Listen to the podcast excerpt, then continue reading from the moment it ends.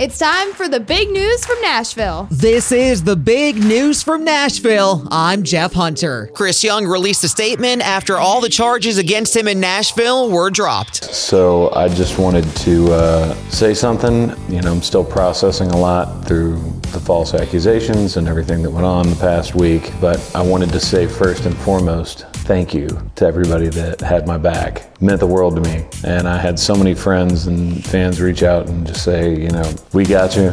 We don't believe you did any of this. So it's really nice to see the charges get dismissed. Not something I wish anybody has to go through ever, but like I said, the bright spot was seeing just all the love and support. So, what I wanted to do as a thank you to you guys, because this was not planned, is uh, drop a new song from the album. So, you guys will have something to listen to. Enjoy it. I appreciate you. I love you. Thank you. That's the news from Nashville. I'm Jeff Hunter.